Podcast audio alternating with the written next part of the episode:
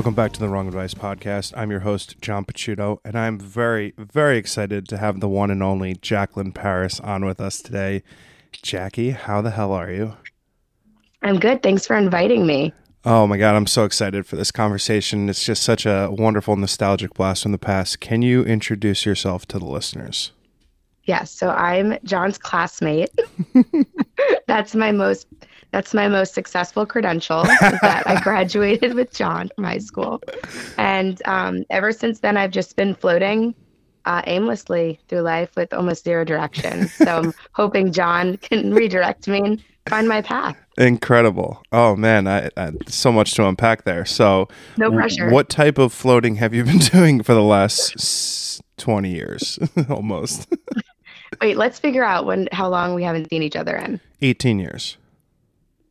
Okay. I mean, I'm, it's my roundabout 2004 to 2022. I I mean, did you go to the 10 year reunion? No. No. So I haven't seen you in 18 you knew, years. You knew the answer to that. Well, I didn't actually know the answer because I was extremely intoxicated that evening. Um, this, there's no way campus safety would have let me on. it wasn't at school. no way. Um, no little golf cart. There's no way I would have gone through. Weren't you like our vice president or something? I'm not going to be offended by the fact that I was the student body president. President. you just my second most successful credential. You just demoted. Okay. Listen, you know, it was 18 years ago. There have been a plethora of fried brain cells since then, and I do apologize for well, that's okay. belittling yes, your biggest body. high school accomplishment. I was your student body president. Just mine, not everybody else's. Two terms. Two terms. Junior and senior year. That is impressive. How did that look on the uh, the old college resume? Slash, where did you go to college? Slash, who are you and how did you get to where you're at in life? okay, so um, I think the student body president thing probably gave a little a little boost, and may have helped um, balance out some of the convictions, and uh, I think it helped. I ended up at New York University. Oh, casual. I went to NYU. Yeah, super low key, not a great school at all. No, just, not not know. impressive at all. Nope. No. Um, I ended up there for pre med because I don't oh. know if oh. you remember, but I was an EMT in high school and I wanted to be a doctor. I did remember that. And so I went to NYU thinking that I was going to go to med school, and mm-hmm. that was the dream. So I was in all of those huge lecture halls with like 300 kids doing Bio One and Gen Chem and Orgo and the normal pre med track. And you're not a doctor. So, I'm not. Things have gone terribly wrong. no, I just think there sounds like a story there. So yes. you're in NYU doing all these massive lecture hall, horrible, boring classes. And yes. when did you change your mind about being a doctor? So um, I've talked about this a couple times to a lot of interns and um, young and emerging talent that I work with because I talk a lot about the nonlinear stumbling paths into the film industry. Mm. It just feels like nobody has a very linear path to where we are when we're in media. Um, And I was an EMT, I was a pre med student, and I was a research assistant on a book um, about modern mater- maternity care in America, kind of the horrors of modern maternity care in America. And I was working at St. Vincent's uh, Hospital in, on um, 14th and 7th Ave. And one of our patients walked in frequently she was a having a chronic medical problem and she walked in all the time and I had to scan her insurance card. And uh, it was from the MP, it was an MPI insurance card Motion Picture Industry of America. Oh wow. And that's where she got her health insurance. And I casually mentioned to her one day that I was a research assistant on a book about modern maternity care and that it would soon be the basis of a documentary feature. And just making small talk with her because I was like, interested like oh it's gonna my research is gonna end up in a film Turns out she was a producer in need of some research for her next documentary about a neurodivergent teenager, a 14 year old boy with undiagnosed autism on ASD. And um, I ended up helping her on that, and it just grew from there. I ended up as her coordinator ultimately, and then I want, went on to become an associate producer with her. And she worked at an independent documentary film company called Isotope Films. She was the owner, founder. Wait, I've heard of them. Yes, and um, they do a lot of amazing work. Yeah. And she's an amazing producer. And she had a small documentary independent shop located at the Tribeca Film Center, and that's where I worked.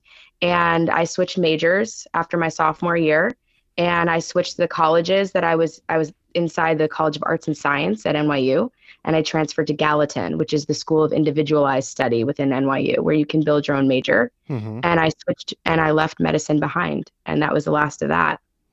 Wow. And you were like we were- what, 20? Yes. Yep. I I was would- what, yeah, I right would after sophomore. I'm super curious because like I didn't make this sort of massive life change until my 30s. and I'm super curious like what that those conversations were like with your parents like you're 20 pre-med NYU like the entirety of your life and career in front of you and you go hey mom hey dad I want to be in film I want to you know Yeah. what was that conversation like I don't think they ever thought medicine was a great fit for me. oh Yeah. So they're both in medicine in different ways. My mom is an occupational therapist with a lot of quads in rehab hospital settings. mhm And then she switched to upper extremity injuries. My dad is a medical malpractice attorney. mhm So I don't think either of them, I think a lot of, I think both of them saw a lot of the horrors of the med- medical industry and um, how we were practicing insurance based medicine rather than practitioner based medicine and yeah. how defensive medicine has become. Um, and I don't think either of them thought that was a good fit because my math and science scores always deeply lagged Mhm. behind my English and language arts skills, and writing was always something I was passionate about. And I think they didn't understand why I was trying this in the first place. So I think when I switched, they were like, this makes more sense. We've always kind of felt like you were going in a direction we never understood. That's really interesting. I I, I love that actually because I didn't have that sort of ability at 20 to figure that I was doing something that I didn't need to be doing. I've often spoken about how while college was the greatest 4 years of my life, I had so much fun. I met so many amazing human beings that I'm still friends with today. I don't think anything out of that experience has like taught me anything about life other than how to waste a hundred thousand dollars, right? So I think um, for me, like the whole life change came much later after years and years of chasing money, chasing material items that like really just didn't really do much for me.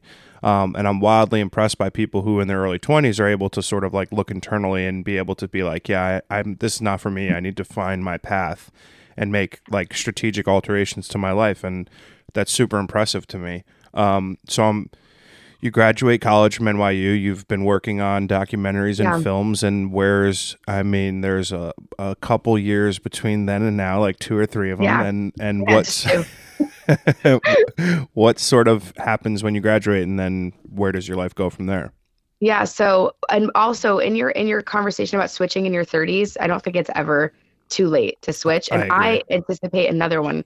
I think when I retire, I'm going to go back to medicine. I have Wow. a feeling like I really want to be a 911 dispatcher. I, I just feel I think like- you watch that show on on Fox, and you're just like Yeah, too into it. Yeah, pretty much like most moms that are alone a lot at night. We watch a lot of true crime. yeah. and I feel like I would make a really banging 911 dispatcher because I I rem- I know what it's like to be on the other side of, as a responder, and I just feel like I could. Producing for film and TV is not very dissimilar from being a 911 dispatcher. So we handle a lot of emergencies and put out a lot of fires. That's So. I, I don't know if this is my career forever. I think when I'm retired, I'm going to do something in medicine. I'm going to be like a hospice volunteer. That's really beautiful. I think I like that. I mean, it's it would be a very nice bow on the Jaclyn Paris life for that full circle moment to come back. It'll make. So what was your what was your major in? I majored in economics and finance. Um, So you may retire in finance. See, this, this No gonna fucking go come full circle for you, John. I may I may retire poor and alone under a bridge somewhere, but I will never get back into finance and no shot. Uh, you know, it's it's funny because I've been in sales my entire life from my first job out of college to when I got laid off during the pandemic and the only thing that ever appealed to me about it was the money and the stuff that the money could buy. And I, I've spoken about this at length many times about how I was always searching for something to like fill me on a level that my career wasn't. Mm-hmm. And it wasn't until all of that was stripped away and I was able to, you know, with the benefit of therapy, figure out who I was and what I wanted out of life. And that's where photography came to me. And it's been like the single greatest blessing in my entire life. I'm so immensely lucky and happy that I've been able to sort of figure that out. And like you said, it doesn't matter. It could have happened at 45, it could have happened at 55. Um, I just think we as human beings spend a significant portion of our time worrying about the wreckage of the future and what will happen versus like trying to be present and cognitive of what we want out of our life and that's what I was guilty of for for a lot of years. Yeah. Absolutely. You I mean it's it's you're like you said lucky it happened at all. Yeah. It doesn't matter what decade. Yeah, it's funny because when my parents sold their house, um, we were going through like all our bins and boxes, and I found all of these like disposable camera pictures that I took like when we were at like sixth grade camp, like fucking trip to the UN. And I took so many photos. And I said to my mom, when I like literally quit, like got fired from my job and then like became a photographer, I was like, why didn't everyone ever be like, hey, John, you know, you used to really like taking pictures as a kid. Like it just never occurred to someone to be like, this is what you should be doing. And it's funny because like it's just like, you know, full circle. Right. But it's true too of our guidance counselors. They weren't going to be like artist, let's find a placement for you. Yeah. No. they're very No. they're very much looking for check boxes. And I think a lot of time the arts are a, a place that lives outside of check boxes. So For sure. For Yeah. sure. So you graduate, you're working Yeah. in film and, and documentary films and Yep. TV and producing Yep. and what were you what doing? happened? Yeah. So I was working on a couple of different documentaries. Um, they all did really well. We sold a bunch of them. I can talk in detail about them if you're interested. But this was back in 2007, 8, 9. hmm and I graduated in 2008. And um, I worked at this same with the same team till about 2009, 10 maybe. And one of our films wrapped, and the director of it um, was going on to, which is a, this is an interesting concept that that a lot of people don't really notice or recognize. But she was finished with a feature length documentary, her debut, directorial debut, and she had some downtime in between this and her next project. So she decided to pick up some commercial work hmm and direct some commercials. And that's one of the, I think, big hallmark benefits of commercial work is you can pick it up in between larger larger chunks of of passion projects and art films and make bank and then return to what you're passionate about. Yeah. So she wanted to do commercials and she said, Have you ever done producing for commercials? And I said, No. She's like, Well, what are you doing next? What's your next film? And I said, I'm not I'm not sure yet. I think I'm gonna take a breath and I'm not sure what I'm doing next. And she's like, Well, you should produce commercials with me. And I was like, Oh, I'll give it a try. I don't really know anything about it. had no idea the learning curve. Had no idea how different documentary features versus New York City commercial advertising would be. Yeah. And I said, sure. And I was hired to be a freelance post producer for commercials in New York City. And I ended up at a shop called Lost Planet, which is owned by Hank Corwin, Okay. who's um, an Oscar nominated, like three time Oscar nominated editor. hmm Um, and he has a team of incredible editors that he works with. And I ended up at, at Lost Planet in Soho. And I started doing commercial work, and I have really never fully returned to features ever since Really? Why do you think that is? numerous reasons. One is um, I can work on multiple projects at once, Okay. and I can finish them, start them, finish them, and see them delivered in a very short timeline. Mhm. When I was working in documentary features specifically, you have these very large timelines. When you're in development, just coming up with the concept and the funding and coming up with your subject matter and figuring out how you're going to structure it, that's a long time of pre pro usually. And then you have this very, sometimes very drawn out production process. I mean, one of the films that I worked on, the director had been photo had been shooting this film over 20 years following Mhm. the same subject. So these timelines can be dramatically yeah. varied, right? And they can take months and months to edit. And a lot of times the editors are working at rates that don't necessarily enable them to focus entirely on it. Mhm. So they have to maybe fit it in in other ways while they're doing other things and taking other projects. Or it's months because it's hours and hours of footage that they're pouring over to try to find these moments. So documentary timelines can be really mag, you know, the magnitude can be months and months, years and years. Commercials, it's really satisfying because you go from pre-pro to delivery, usually in a rapid fire, and you learn a lot. It's a great boot camp. It's a great education in watching the whole process unfold and then getting another opportunity to do it again, but do it differently Mhm. right away. So I can make a mistake, learn from my mistake, and then see myself change within the month That's cool. and and also work with numerous different directors, numerous different production companies.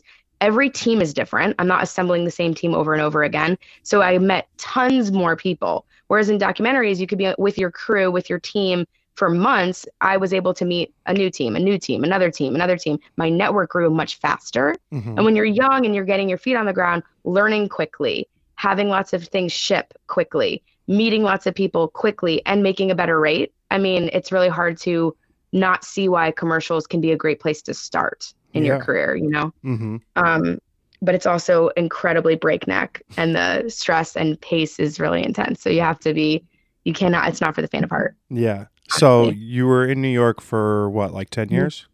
Yeah. So, but I, I left in 2011 Mm-hmm. and I moved to LA. Oh, wow. Okay. I didn't know that. Yeah. Very cool. And how long were you in Yeah. LA for? five years.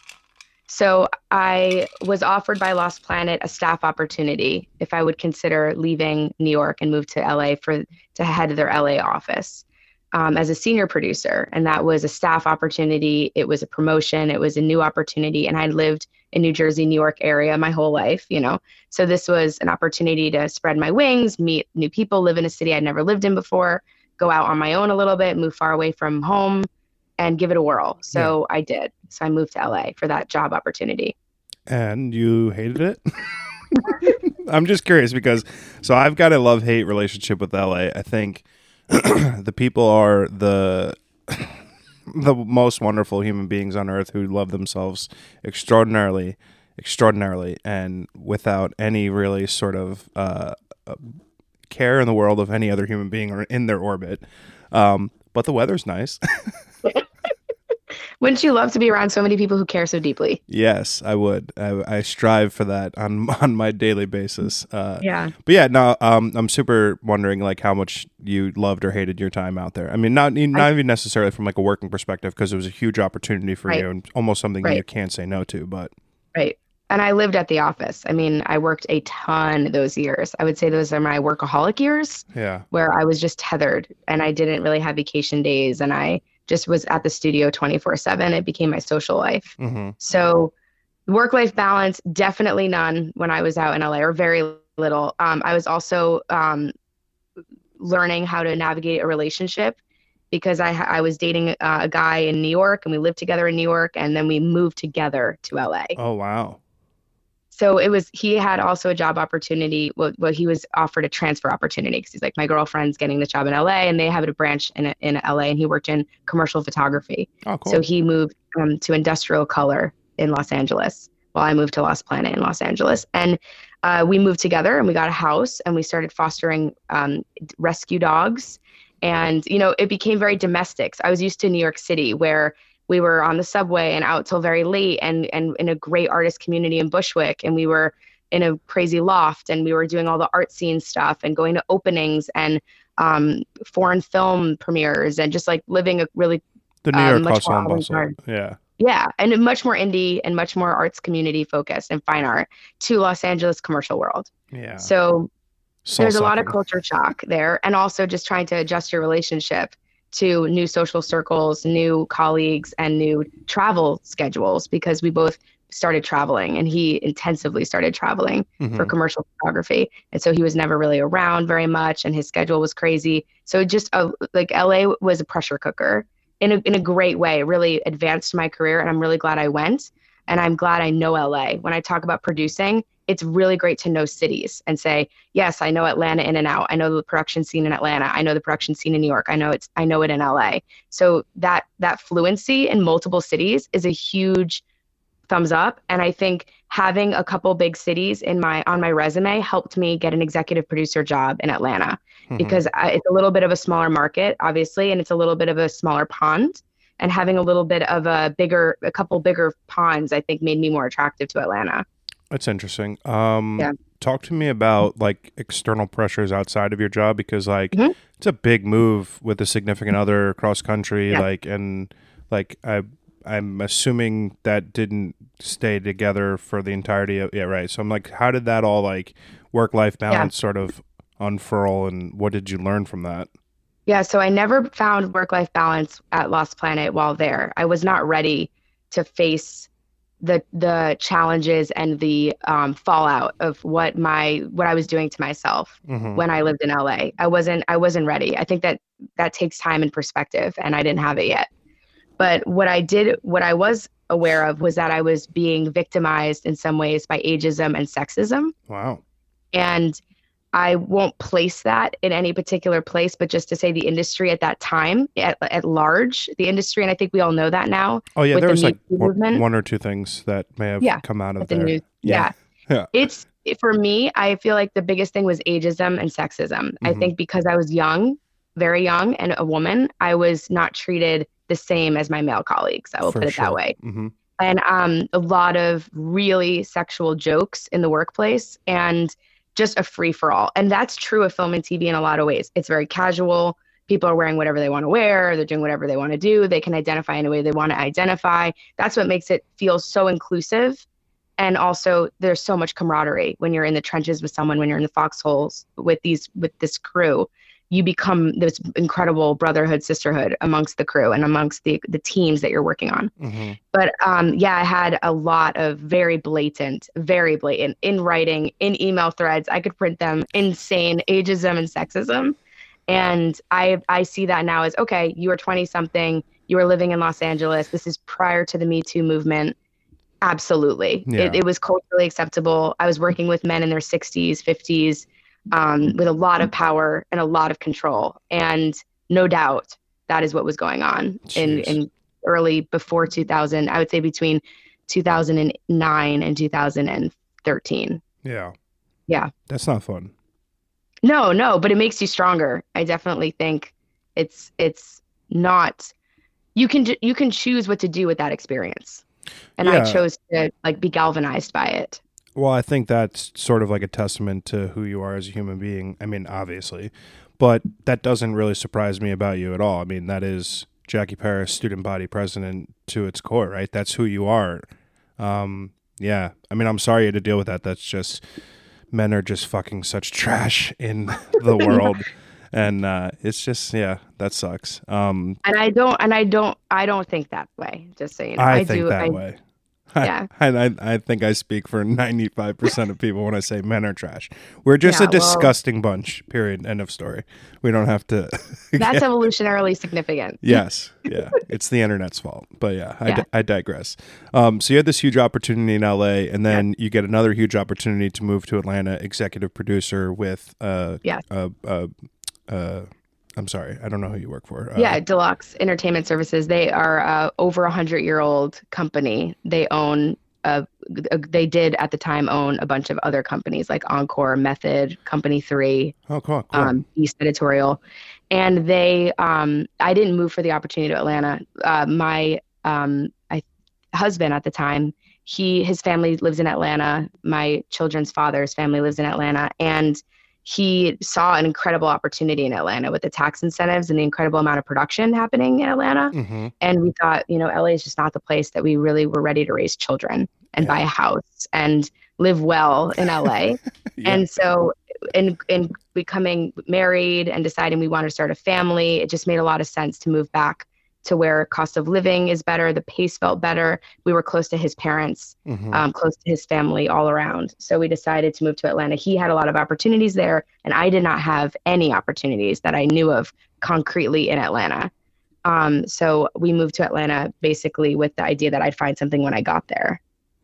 wow. That's Yeah. ballsy. Yeah, but you're married at that time. You know, you feel it's, it feels different. You're a team. Yeah. There's partnership in that. Um, you're not flying solo. So when one person has a great opportunity, you know, he moved for to LA for me in a way hmm because I was the catalyst to move out there and he believed and I believed in the move to Atlanta. That's nice. I Yeah. can't I can't relate to that in any way. I've never had a partnership that spanned any more cities than one at a time. Um, Yeah. I'm I'm curious like how your personal life and your work life sort of evolved because like being a mom, juggling motherhood and children, and I've got five nieces and nephews. I've got a lot of like, hey, this is so fun. Now you can put them and to bed you're done. and I'm Yeah. done. Um, Yep. But uh, like I, I do not envy the work life balance for parents at all because, especially in the last two years, there is none. Um, Right. That has evaporated. Um, but talk to me about like being new in LA, uh, LA, Atlanta, and then like yeah. that process of like being a mom, working, finding opportunities in your career. Like that's got to be a lot. Oh yeah. So I had a really um a really bumpy road. Uh so I landed in Atlanta and I start chatting with a bunch of shops in Atlanta, but I don't end up getting a ton of Atlanta based work as a freelancer because I'm mm-hmm. also new to the market. And I think Atlanta, rightfully so, was really sensitive about people coming in from LA and New York as opportunists mm-hmm. when there was a lot of there was a lot of incredible homegrown talent here.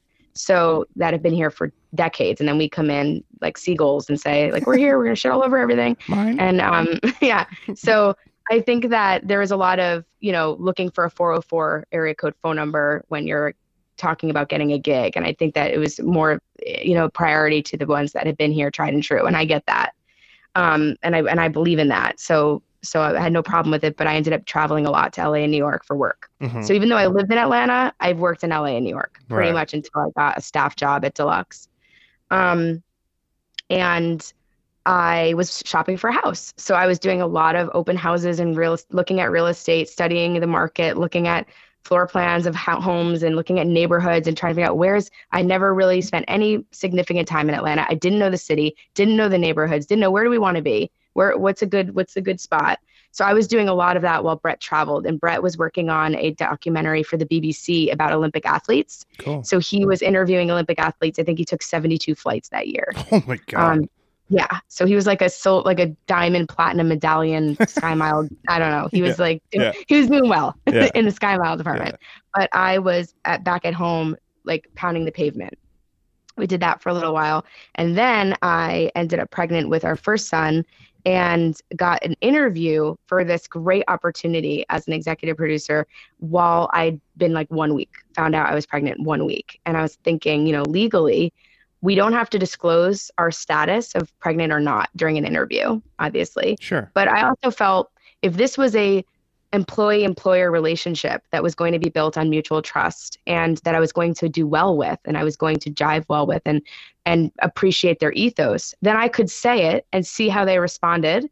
And if they there was no, you know, discrimination or concern about it and there was a lot of support around it, that would probably be a place that would support motherhood in all of its complexities, including my schedule and maybe a lactation space or maybe a maternity leave or maybe, you know, so I really hemmed and hawed over whether to say anything. I hadn't even told my parents, I hadn't told anybody that I was pregnant um, except for my partner, Brett.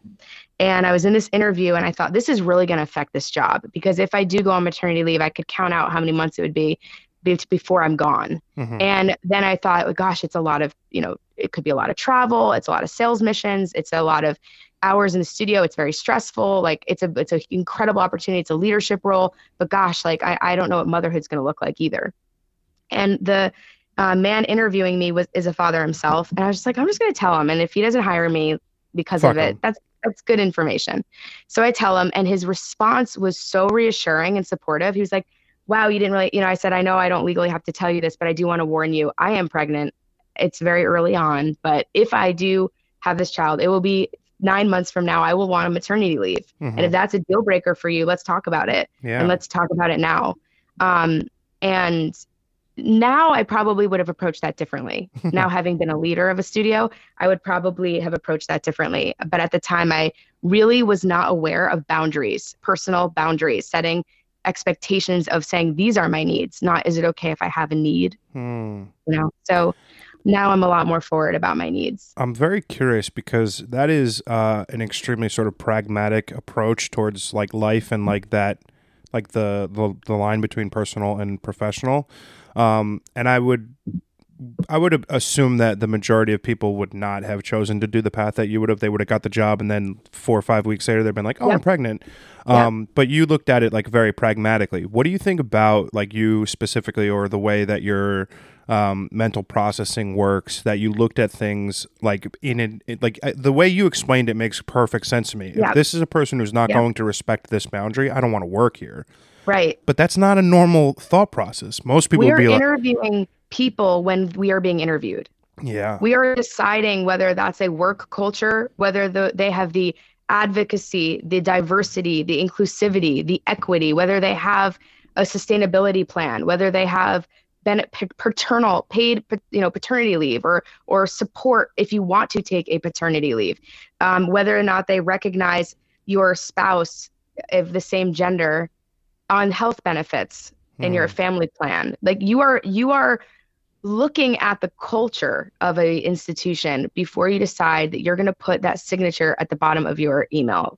And I think that's something that we are just now beginning to understand. And I and I think that even so much as 7 years ago when I did this interview, I wasn't there yet. But I I think that I'm looking for information. I'm looking for information when I'm being interviewed and I'm thinking would this be a spot I could thrive? Would this be a spot I could grow? Who am I going to learn from? Who are my mentors? Are they good people? Are they sound people to learn from? Are they making industry choices that lead us to believe they have a great reputation? So none of what you just said surprises me at all because that is like who I know Jackie Jaclyn Paris to be, right? Like that's not shocking at all. But I mm-hmm. I often hem and haw about the like could 25 year old John have learned lessons that 35 year old John has like implemented into his life and I don't think I can. But you strike me as a person that has and would yeah. have um, and like that that pragmatic, very uh, linear approach to life, I'm sure has served you well. Oh, and oh, definitely. I'm very curious if you took that job.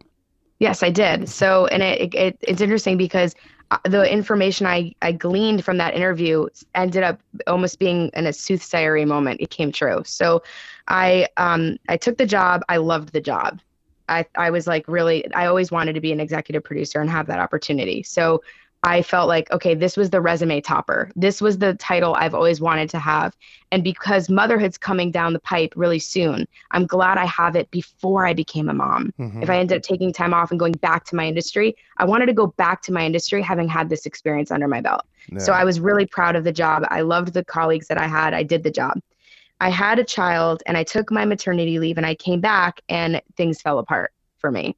So my son was a, a traumatic birthing experience, a NICU baby, um, multiple significant health issues, uh, in and out of medical care for the first 18 months of his life. Never slept through the night till he turned 18 months old. Um, ear surgery at nine months old. Like we we had our we had a run. Yeah. And I just continued to push. I was the EP of all EPs. I was the mom of all moms, trying to juggle both spinning plates all the time. And things were just crashing all around me. But I was like, I'm just going to keep doing it. I'm going to keep doing it and face every challenge. And it was my mother who I called to please come in. She's retired at this point. I'm like, I need you. I'm going to book her flight for the next morning. She's got to come in because my son has a chest infection again, and we need to do nebulizer treatments every four hours around the clock, including waking him up. How am I going to do that and yeah. be an executive producer? So I so moms are amazing and they come to your rescue. So my mom came in, but she had a really incredible come to Jesus moment with me where she said, "How what is your plan?" It was a stop the train. Let's pause. What is your plan? And I didn't have one. How are you going to get this child to eat solid foods? How are you going to do this when I leave? Because I'm not staying forever. I'll stay for two weeks and help you out. But what's your, how is this sustainable? What is your plan? And I did not have one. And she's like, you can't hire a nurse or a nanny to, to make these these decisions. This is a parent's choice. You can't make you can't hire a nanny to nurse rehabilitate your child back to health. You can't take a nurse or a full-time nanny and say you need to go to these doctor's appointments. You need to do these breathing treatments. You need to do this medicine. How are you going to do this? And she said you need to figure this out. And she was right. And nobody else was going to hold up the mirror but your mother. What was that feeling like for you? Like when that that realization struck that like maybe what you were doing and and that balance between work and right. life wasn't working? Yeah it was really bad. It felt terrible but she was totally right. I mm-hmm. needed that moment. And that was in december. That was around christmas break. It was before christmas break.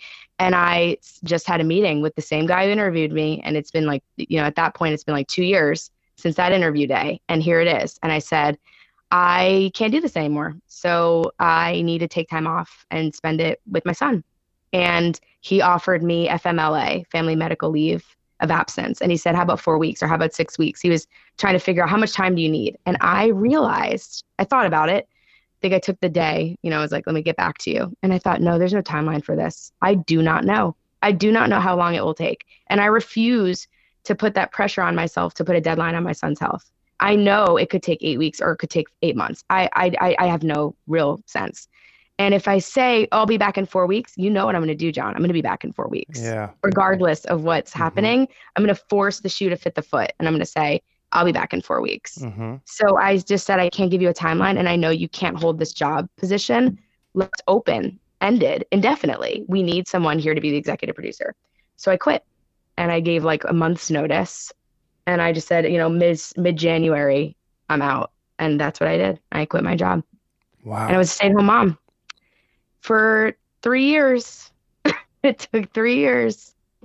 That's what you do for your children sometimes. If you have the socioeconomic ability, the Well- freedom to do so, which a lot of people don't. I was I'm very glad you said that because I I didn't want to dive too deep Mm-hmm. Yep. into like your financials because those types of decisions often come from a place of financial strength, um, Yep. which I would imagine, obviously, socioeconomically, you had done well for yourself, and it it provided you with that opportunity to make that decision. Um, do you think had you not had that buffer, that uh, sort of space for yourself, that it would have been hard for you to make that decision to leave? No, and it's in Oh. a weird way because I have said this before. Um, now that I'm divorced and I'm a single mom, but this is this is this is all happening while married. So I have someone else with health insurance. I have someone else covering the family. I have someone else earning a, an income we could we could estimate and say it's going to be about this, and it's Mhm. pretty reliable. So I made that decision in partnership, not solo, right? But since flying solo, I have had very um, th- these questions asked of me, like how are you doing financially? Like how do you how are you how's life?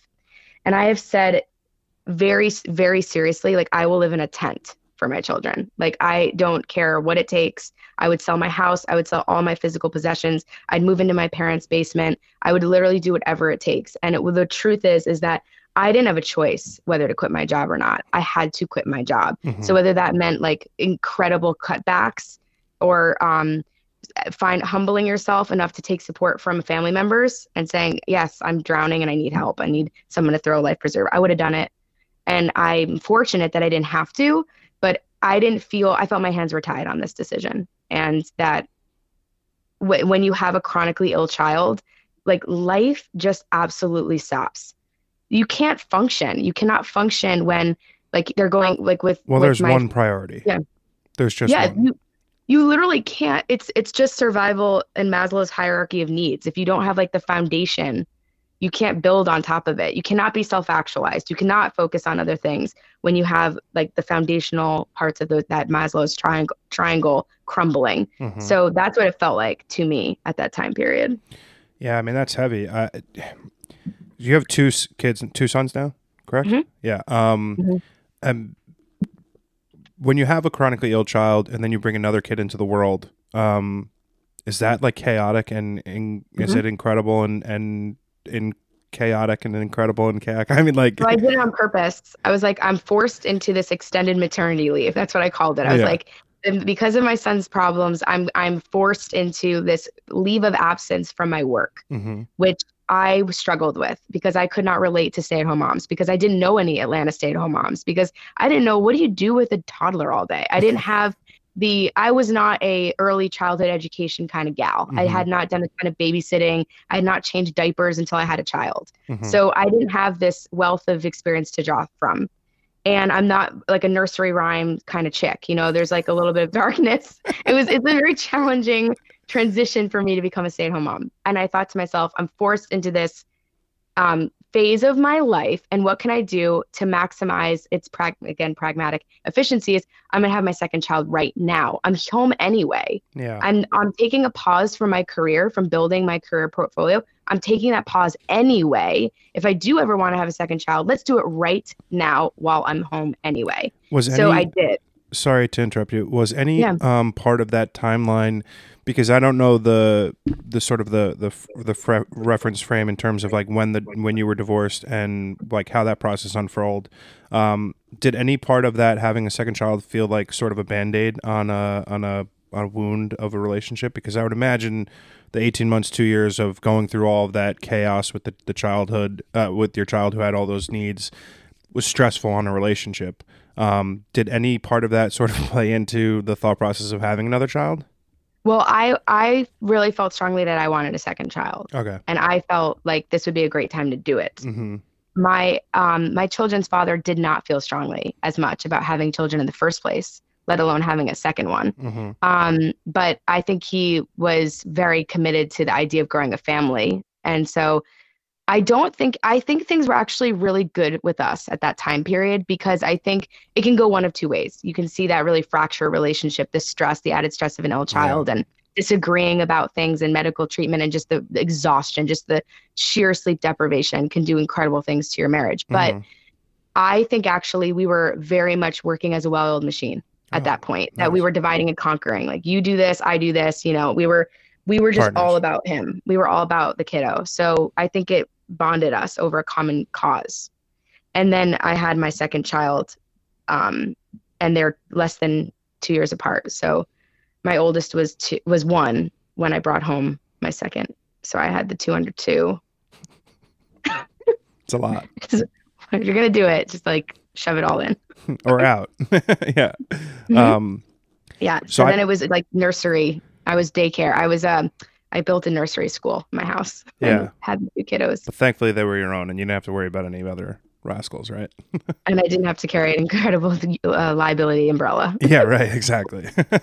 um, so I, I recently wrote. Mm-hmm. Uh, so I've got a blog, and I recently wrote a post about like failure and how we as people, whether it is a a social media based uh, phenomenon or just like the ego of humans to not be able to admit their failures and or be able to articulate like when we're struggling as human beings. Like you had the ability to have your mother come down when you were clearly going through some shit and you needed help and that coming to jesus moment how it served you. Um, when you I hate to use the term failure when it comes to marriage, but like in okay. essence, when you're shedding sort of a part of your mm-hmm. life that everyone, you know, you need to check boxes and get married and white pick a fence. When when these sort of things occur, how did you deal with them? So that's a great question. So, well, I know you and I align on this. I'm a huge proponent of going to therapy. Yeah. I mean, for starters, I think that's a great starting point. Um, but I am not afraid to try things for fear of failing. So I'm not I have no regrets I in life. I very very much so do not live with regrets. I absolutely realize there are areas I could have done things differently in in in learning and growing and I try to take those things with me, but I'm not a very regretful person. Mm-hmm. I don't hold regrets for things. And um I did a lot of work. I decided that if I was going to have a marriage, I was going to work on it and not be afraid of doing the work. So that includes marriage counseling and showing up for the relationship and trying to prioritize it and trying to figure out, well, is this what we need or is that what we need? So I was very proactive, I feel, in those areas. And um, you can't do that alone. And it, I, at some point, I was I was still on the counseling couch, still willing to put in the work, still willing to show up for everything. And my uh, partner at the time decided he was done. Mm-hmm. So I didn't have to make the decision. It was made for me in a, in a way. And that helps a lot for me because it takes control out of my court. Well, you strike me as a extraordinarily type A person. Um, in that moment where I'll take that as a compliment. No, it is a compliment. It's not. It's not. I'm not making fun of you. Um, no, but uh, like you said, you're like willing to put in the effort. Like this is something that you're willing to fight for. What does that do to like your emotional state and like your, like your just your your soul when like your partner, the person that you've been with for X number of years, is like, I, I don't want this anymore. Like I, I yeah, I've been told no, uh, believe it or not, a, a, few million times, and I I don't get tired of it. Like I like being told that. I'm not your person. I don't mind that anymore. But like 25 year old John would sit in a bar and fucking get shit faced yeah. and cry. Yep. Um, but what did that feel like? Um, well, you know, to be really honest with you, I think at the risk of sounding like I've used my children as human shields, mm-hmm. I think there's a part of you that just, I remember when you told me that, it was very definitive. I, I tell you what day it was. I know exactly where we were. I know what time it was when he told me we were done. And I had a Zoom meeting for work in like 30 minutes. So it was a very like, pull up, you know, pull yourself back up, wipe your face, you're on camera, you're on a Zoom call for work. Mm-hmm. And I just move forward. And I think part of it's just survival. Like I have two kids that I have to show up every morning for. They wake up at 6:30. I have to feed them. I I'm a full-time 100% custody of my kids, so I'm I'm 100% on camera for them every minute of the day. Mm-hmm. And when you're in survival mode, you don't have time to sit and cry about it or sit and mourn. And I just launched into pragmatism and into function and into survivorship. And I just really, really cranked it out. I was like, all right, we're going to get the house. We're going to do the things. We're going to figure out, we're going to make the kids not know about this. We're going to shelter them from this. We're going to figure out how to be peaceful co parents. We're going to be great co parents. We're just going to keep going, keep going. And it was only when the ink dried on the divorce decree and I had it in my hands, which was months and months later, because that takes time mm-hmm. to deal with all that crap. It was only when I held it in my hands that I was like, wow, the survivor um, mentality. adrenaline yeah. dropped and it was gone. And it was like this is done. Like it's very finalized. And i had it in my hands. And i that was the first time i felt any ounce of grief about and they talk about divorce as as uh, the, the, steps of grief. You yeah. mourn the relationship. It is literally dead. The mm-hmm. relationship mm-hmm. is gone. And you have to mourn it like anything else. And i held that thing. And that was when for the very first time i was sad mm-hmm. it was only almost a year later wow yeah. Actually, it was 13 months later. That's very interesting. I mean, again, it's you don't have a choice to sort of react in any other manner. You're a full time mom. You're full time working. You're, you have no choice but to be yeah. that. Um, that feels like helps. That is honestly being purposeful. I'm not saying this is a good coping mechanism. I'm not saying distract yourself into oblivion, make yourself so purposeful you can't feel feelings. Yeah. But there, you know, there are jokes. I have a lot of jokes with my friends. I have been called the Tin Woman. Oh. A lot of people don't feel like I have a full range of emotions available to me. so I, I just didn't get besotted with grief. I didn't. I did not and again, failure is part of our, our, our world, right? And in the arts community, you're gonna face a ton of rejection. You have to keep putting your portfolio. You have to keep sending self-addressed stamped envelopes, not literally anymore, but you know what I mean. Emails. You have to keep sending out the queries and the manuscripts. You have to keep reaching. And if you are afraid of being told no and having doors shut in your face, it's hard to be an artist. Mm-hmm. So you you know what it's like to face failure and say it's okay. I got to keep doing it anyway. Hundred percent. But I think I come from this in a place where I have zero dependence and I have the ability to absorb every single no. I also have the utmost belief in myself and my skills and my path. Like I've already manifested where I'm going to be a year from now because 2 years ago I've manifested where I am today. And it's like there's no doubt. I know I'm going to be successful. It's not a matter of if, it's just when it happens. It's like everything yep. that I've built over the course of two years has led me to this point. Um, but it's very easy for people to take that rejection and that failure and internalize it and be like, "I'm a loser. I'm a failure. I can never do anything else." And I that's why I wrote the blog post. I I, I wish there was uh, the ability for people to normalize failure. It's the most common thing in life, but we don't talk about it. We have to eschew right. it because can't be vulnerable on the internet. Can't be vulnerable about who we are as right. people, and we experience these things every single day. And it can be very um, uh, uh, it could have a paralytic effect if you cannot face failure. Oh because oh then God. you can't move. I think the thing is is that your own inner voice as an artist and as as a maker is stronger than that of your audience. So you are more invested in how, what you think of your work than what everyone else is saying. So i think that's a huge benefit to your trajectory because that's really what you're saying when you manifest things is that you you have heard yourself. You are listening to your own voice. You are listening to your inner gut. You are listening to your intuition your instincts are driving you not what the guidebook says, not what that agent that rejected you five years ago told you your path would look like, not what, you know, what the critics say. It's really about you. I want to tell you a funny story. It's, I'll make it quick because I two years ago put my portfolio together and it was shit. And I found this woman on Twitter who's like a um, I don't want, okay. She's this person whose like opinion mattered greatly. And she was like, Hey, I'm doing free portfolio reviews and I want to look through anyone who sends me an email. I will look through your work. So I sent her my portfolio and I, it's still sitting in my inbox because I refuse to delete it. And it is something to the extent of, Hey, your work is not important and nothing about what you sent me is something that I need to review. So I don't want to waste your time and review it. And I was just like, cool, I'm super glad that you feel that way. I will be talking to you in a few years. And I basically yeah. was like, S my D. And yeah.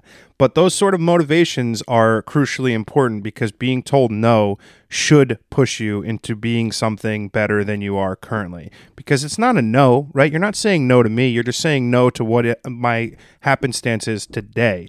Tomorrow Right. is a different story. The work that I produced between that moment and today has propelled me to where she's probably going to interact with me at some point in the future and hire me. It's like you have to be able to take these instances of loss and regret and failure and have them be self motivational tools to grow. Mm-hmm. And you need to be able to reject people with grace. Ooh, Because if you're a producer, you do end up having to reject people. And so I'm going to empathize with her position, but I'm not going to validate the way she talked to you because you the community is small and incestuous. And it's incredible how many times you circle back to the same people. And it is it is likely that your elbows may bump into each other at an art show in the future. And it's i think she should be careful how she rejects people I just hope she thinks I'm cute and I can be like, mm, no, sorry, girl, not doing uh, it. you've been working that angle for a little too long Yeah, I, I've been think, I think about it. It's the thing that motivates me though, because if if someone tells me I'm not good enough, I have now put them on a pedestal of someone I need to prove wrong, and it might not be the most healthy manner in which to go about something. But as a creative, I found the biggest thing that I lack is uh, motivation outside of just creation. Right, so I need something beyond the motivation to create, and that sort of I'm not going to use the word traumatic, but that sort of rejection fuels me to want to be a success above where she thought I was. So it's I don't need motivation to create, but I do need motivation to shoot with XYZ, bill XYZ, like the money management, the uh, you know Right. the the business side of of growth that I I at times need because I'm very very happy with just creating work and if you I- are on left side of your brain right side of your brain and le- one side is the maker and one side's the manager i think that it's very much healthier the the dynamic you have where you are put you are you don't need inspiration to to shoot mm-mm. that's huge because there's this great quote from Baldessari who said like um great artists are possessed which you cannot will yeah. you cannot will yourself to be possessed by your art, but you can will yourself with willpower to say, all right, got to open my QuickBooks, got to be disciplined. But the p- true possession, the true possessed nature that photography has over you, you can't will that. That's something beyond will, Yeah, in my no. opinion. and it's I say it very often, but like there are moments when I'm on set or I'm, on, I'm doing a shoot when I capture an image, and if it's obviously it's not if I'm shooting film, but like when I shoot a digital and I look at the back and it's there, that feeling is an indescribable moment where I know I'm doing the thing that I'm meant to do, and it's an immensely freeing and wonderful sort of feeling. Um, you're in a creative industry. Mhm. I'm going to say business side or like management side. Do you Mhm. have any creative pursuits in yourself outside of work? Mm-hmm. I wish I had a funny answer for this and had something that was like very, very off-putting and, and odd and underground that I could say I do, like, but I, I don't. But I, I have a bunch of artistic pursuits. So one of the things that I really like is I do like design. So I do tend to do a bunch of home renovation projects in my Ooh. own home. Nice. Um, and I am also uh, writing a zine right now. So um, That's so cool. I, I love zines. Writing or and I- drawing? Are you doing both? Writing. Okay. I'm writing. Um, and I'm teaming up with a female illustrator. It's, it's really about divorce. It's about motherhood and dating and being being a single mom. How? Sorry to interrupt you. How? how okay. I'm. I'm. So I, I used to do a lot of internet writing about dating and relationships, um, way back in the day. Um, how is dating as a single mom? Is it impossible? Is it? No. Well, so I had a date with a guy who gave me great perspective because he he called me on a couple things that I'm really grateful. I went on some dates with this guy. He said um, one one great piece of advice he said was, I hate to say this to you, um, but I noticed when you talk about your children a lot, you talk about them as if they're your burdens and not your bonuses. Wow. they'll say like yeah so sorry like i can't really do that you know i got the kids um, sorry about that very apologetic or saying well i would you know but uh, i'm so like i'm sorry I've got, i got these two kids like as if it was a demerit against my against my resume rather than a Oh. bonus of an additional skill or additional package that we come as a as a pair as a as a group you know Yeah. I would excuse it or dim- or diminish it or try to hide the fact that I had children. Not that I wouldn't disclose it, but it wouldn't be like the first thing I wanted to talk about, or I would uh, apo- very apologetic about it and, Mhm. and maybe a little bashful that I had children. That somehow it made me broken or made me less qualified candidate to date because now I have these two little kids. Wow. And at the time, they were, you know, they're, I think they were, when we got divorced, like when we separated, they were three and five. So they're little. It's not like I am saying, oh, they flew the nest and I'm an empty Yeah. nester and look, I'm so available. Like they're very much a part of my every single day. And a lot of dudes also were turned off by the fact that I had them every day. hmm Um, they could handle, oh, 50 50 custody. There will be 50% of the time where I will get this chick alone. Right. But the idea that, no, no, no, they live with me. No, no, no, they sleep in my house every night. Yeah. You know what I'm saying?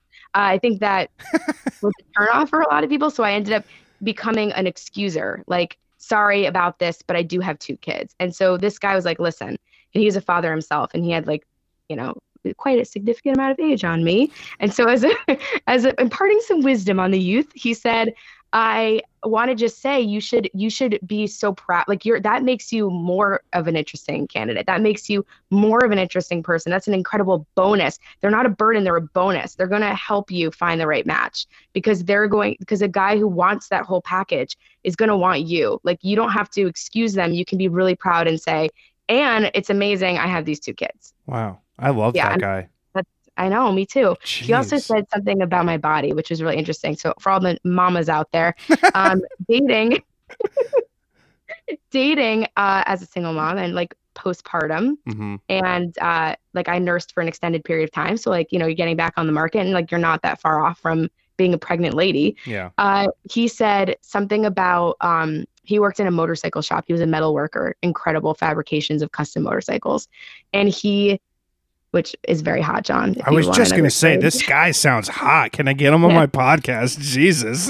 I, he would totally do it too. And he he read this um like Zen and the art of motorcycle riding, or this Yeah. this he read a lot of Buddhism books about, but also about craftsmanship and working with your hands. hmm Also great. Yeah. And he and he said, um, I I also think he perceived that I was not as confident about my body, and he said, you have to uh, make the best use of the tools you have because these are the tools you have. This is it. This is what you have in your tool bag. You open the tool bag. These are the tools you have.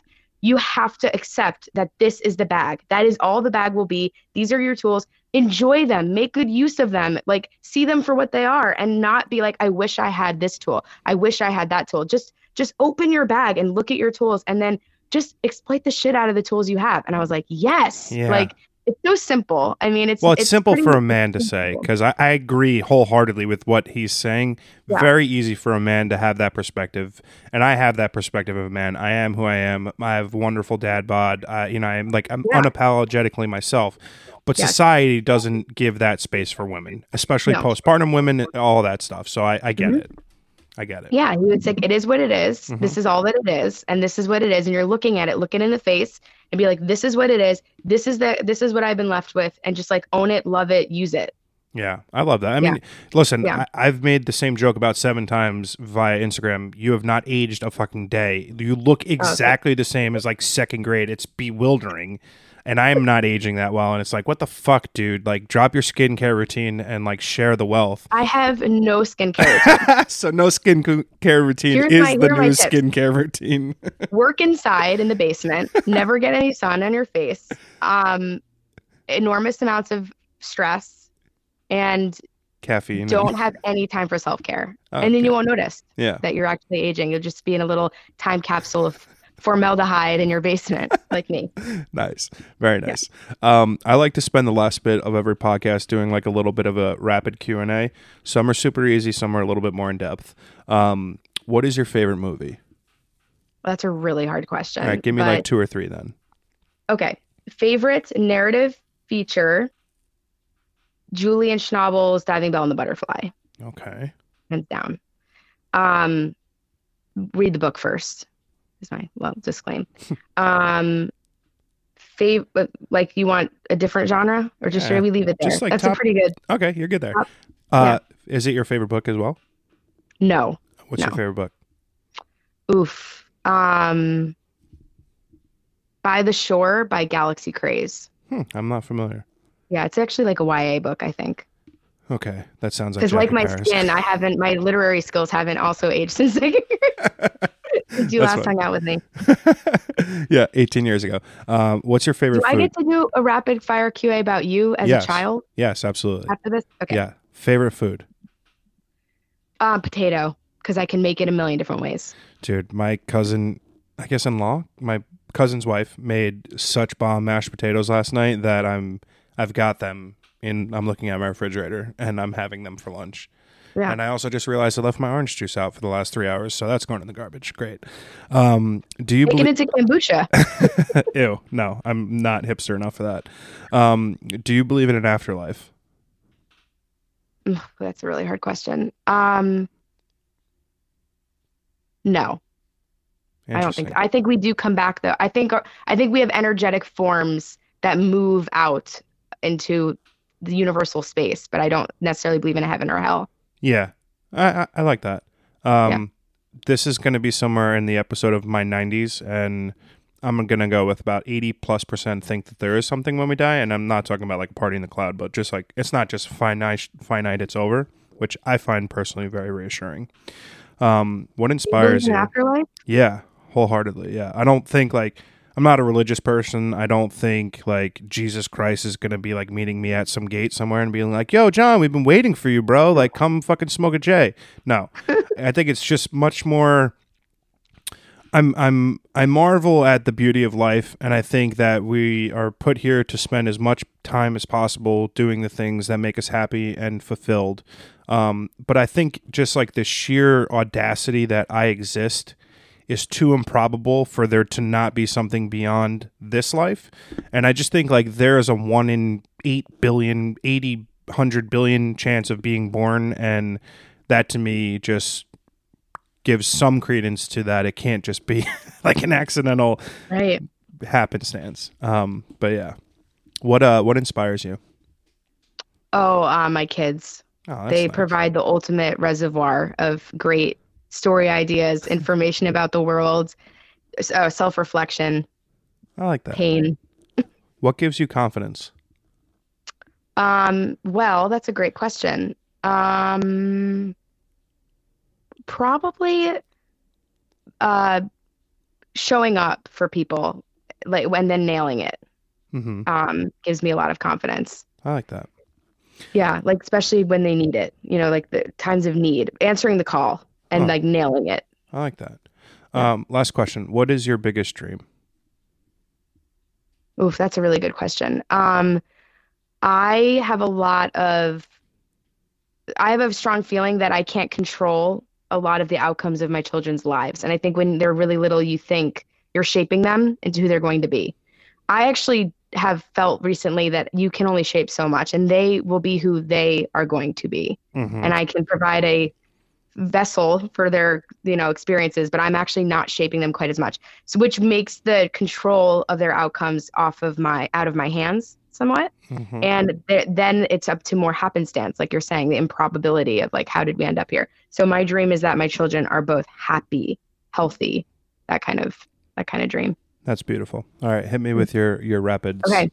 So um you as a child, what was the hardest part about being a twin? Um, comparisons. Um, my sister was very smart, um, very successful in sports and life, and I really didn't give a fuck about much. I didn't think. I don't think I really found myself until like the, my thirties, like understanding like who I am and what I wanted out of life, and that's nobody's fault except for my own. I found a million ways not to be John, and I think when you're tied to another person based on you know genetics and birth time uh, it's very easy to be, oh, well, Jessica did this. Why did John do that kind of thing? It never affected me because I had, great parents, right? And I had a great sister and brother, and life was great. Um, but it is hard when you have no other choice other than to be completely, constantly compared to another person. Yeah, that's interesting. When you look back on your, like, I would say second to fifth grade or like early, late Grandview, early Gould, Mm-hmm. would you say that you were happy? Yeah. Yeah. I've, I've lived, honestly, I've been happy my entire life. There are small pockets of heartbreak and emotional distress, normally when it comes to like relationships or work, that felt like cataclysmic, horrible events that I could never get beyond. That obviously I have. Um, but yeah, growing up, I was just a happy fucking kid. I mean, I was just You're- like, what's that? Do you remember bullying anybody? Yeah, Rick Manuli. Yeah, me and Rick became weirdly best friends like as we got older, and we talked about how he was on my podcast. I don't think he listened to it, um, but we talked about it, and we were like, he was like, "Dude, do you know you used to pick on me every single day in sixth grade?" And I was like, "No, man, I don't. I don't realize that at all." He was like, "Yeah, man, every because we were on the same bus," and he was like, "You're just such an asshole. Like you would just like make fun of me for no reason, and like you're just a dick." And I was like, "Dude, honestly, like." I want to say I'm sorry. No sorry is ever going to like eliminate what I did from 10 to 12, right? Um, but obviously it's not the person that I am now. And it, it was like, it was, we kind of had like this nice cathartic moment because he has become like one of like my true best friends. And, uh, yeah, I think you just like go about life in a way at a young age and not understand that your actions have consequences. And it's pretty standard, you know, childhood shit. Um, I never like beat anybody up. I think I was just mean with words. And, you know, when I look back on it now, I, I journal a lot about it. Like I have, I think like sort of a, a movie in mind when I eventually like finish it out because man, it's so much worse being a kid now with like constant access to bullying and communication and social media and all that shit. Like I, I, I would be petrified to be a parent just because it's, it's, it's hard. Um, but yeah, I, I do remember being a shithead as a kid. Yeah. Do you remember bullying anybody else? Mm, not really. No, Were you bullied? I don't think so. No. Why do you think I was? No, I just Oh. I no, I was just wondering because I I remember I remember you bullying Rick Manuli. Oh yeah, yeah. I think he was like my sole focus, and I don't know why. I Yeah. had one. I had a sole focus that I bullied, and I got punched for it. Oh shit. Yeah. No way. I don't know if you remember this. I I don't know don't. talk about it. There's no apology that I can make at 36 that will ever make up for torment done to a person. It's incredibly impactful and incredibly traumatic for growth to a child to be like picked on and bullied for something that is completely utterly out of your control and there's nothing you could do about it. And it's can't learn those lessons when you're a kid because you're a fucking kid. You don't know any better. Yep. It's just really hard growing up and it's harder now and my god, I would just it, yeah, it's it's scary to be a parent because you don't know what's going on because your kids don't tell you, right? Because it's easier to keep that inside, and it's as an uncle, you know, I'm fearful about that happening to my nieces and nephews. But I would just fucking kill like a 14 year old kid. I would just fucking punt him in the face and, and get rid of that shit. I think that's the best thing we can teach our children is emotional resiliency. yeah, Because look, we all turned out fine. There is an amount to which I hope I raise resilient kids that are bullied and still turn out just fine. yeah. I think some to some degree we need more bullying, and uh, it would make America a lot better country if more people were bullied because less people would think they have the bully again. Yeah, make America bully again because people would have less audacity to be fucking. um, Jackie Paris, Jaclyn Paris, thank you so much for coming on my podcast today. I can't begin to explain how excited I was to have this conversation. It met my expectations and more. I'm just so, so marvelously happy that you came on and, and had this chat. I'm just not even remotely surprised at your success as a human being and as a mother. And I'm just super happy for who you turned out to be. It's not a surprise at all. I've got a very cheesy line. If you've been on my podcast, you're part of my family. So you're now an honorary Pachuto. Uh, thank you so much for coming on. It's been a real treat. Yeah, thanks for having me. No problem. Take care. Thanks.